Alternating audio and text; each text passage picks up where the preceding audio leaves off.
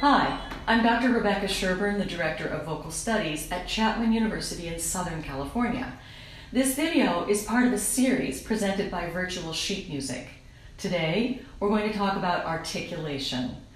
Our articulators include the soft palate, the lips, the tongue, and jaw. We're going to start with the soft palate and the lips. Next time, we'll talk about the tongue and the jaw.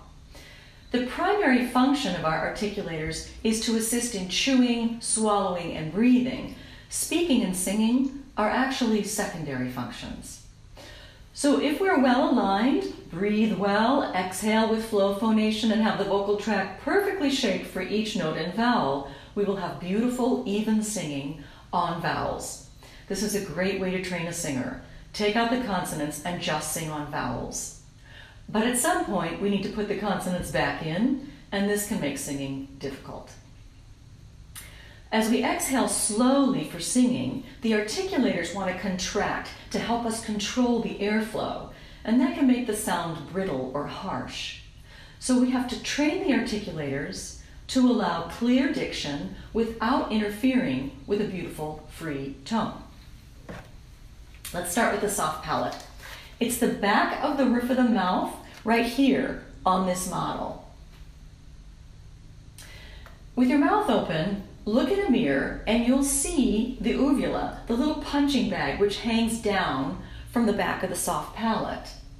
That little lump of flesh blocks the nasal passage when we swallow, yawn, and sneeze. If the uvula is not against the back wall of the throat as we sing, as it is not here, then the sound will be nasal. Some of the air comes out the nose that way. Ah, so that's not exactly what we want. Record yourself singing and listen back carefully. If the sound is nasal, here are ways to adjust the soft palate. First of all, just hold your nose together and sing. The sound must come out of the mouth. It can't come out of the nose, and it shouldn't be nasal.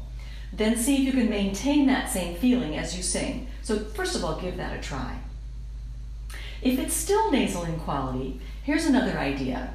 Be sure the vibrations you're feeling as you sing are low in the mouth.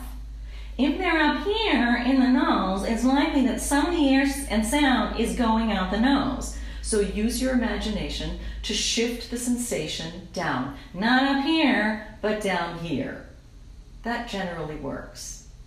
Or you can try straw phonation. When the air is coming out of these little straws, the sound will stop if you cover the end like this.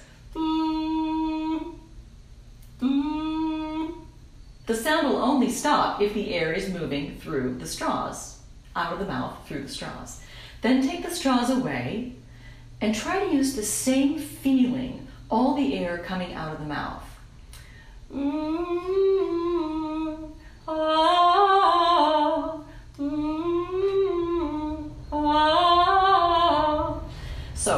The lips.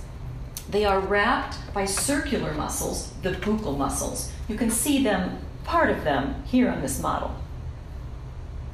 We use them for O and U for rounding. We use them for spreading on A and E. For clear articulation, lips need to be flexible and strong, but we don't want them tight. So a lip trill is good to relax the lips, the jaw, and the tongue. Let's do a few reps of these alternating with ah. In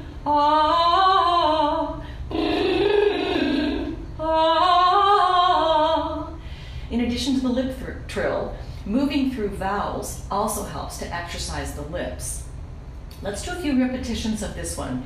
E A E I E O E U. E A E I E O E U. Finally, a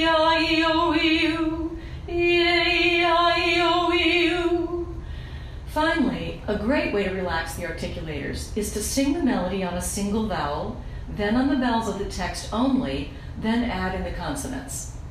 So on the first phrase of Caro mio ben, that would look like this, on a single vowel. Ah, then on the vowels of each word. Ah, and finally, the consonants and vowels as written. In the next video, we'll work on ideas to help relax the tongue and jaw as we articulate. And as always, leave comments and questions. I'm always happy to hear from you. Bye, bye, bye, bye, bye.